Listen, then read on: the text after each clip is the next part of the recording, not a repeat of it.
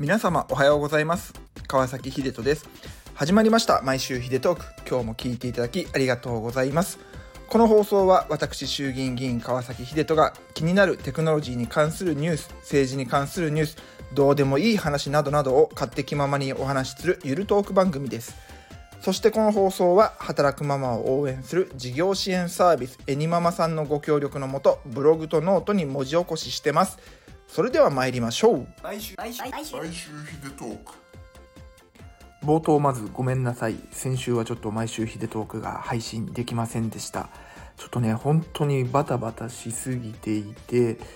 あの10分以内のね放送なんですけれども実はそれを行うまでの準備っていうのは実は結構稼働がかかっていて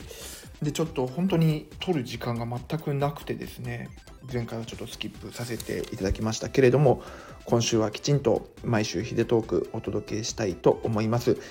さあ今日はですね実はこの後9時から予算委員会の分科会という場所で質問に立たせていただきます。9時から経産省に対する質問を30分間。そして12時半から国交省に対する質問を30分間行わせていただきます。この予算委員会の分科会っていうものはですね予算委員会というもののその下に位置する委員会となります。予算委員会っていうものは皆様もご存知の通り今で言えば令和6年度の予算について与党と野党でその内閣が出してきた予算案について審議する場所になっているんですけども分科会になるとですねそれがもっと細かくなって第1分科会から第8分科会まで8つに分かれていてそれぞれが各省庁に対応しています。で僕が今回質問するのは第7分科会の経産省が所管する分科会。そして第8分科会国交省が所管する分科会と。こういう区分けがされていてそれぞれに対して質問をさせていただくより詳細な委員会になっています。でこの分科会の特徴はですね本当に国全体の政策について質問をさせていただくのもよしそして地元三重県に特化したお話でもよしというふうになっていますのでこの分科会において僕はですね三重県に特化したお話を聞こうと思います。例えば国交省であれば北西バイパスがどうなってるかとか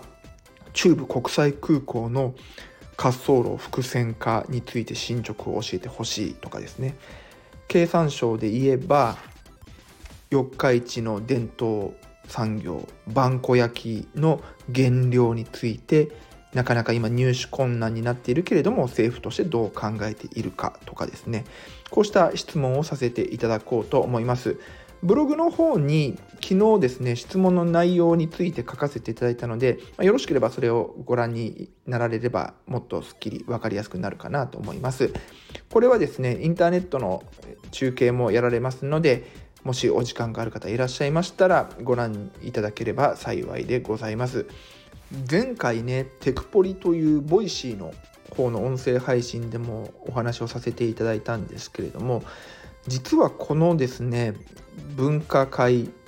でどの分科会で質問できるかというのを決まったのが26日の月曜日のお昼なんですね。このお昼にどこの分科会で質問ができるかっていうのが決まってそして昨日27日から分科会がスタートしてるんです。ということはですね役所の皆さんは1日足らずで質問する全ての議員さんのところに行って質問の背景とか意図とかこういうものを全部ヒアリングしてそして質問に対する回答を作成し議員とすり合わせでものによっては大臣副大臣政務官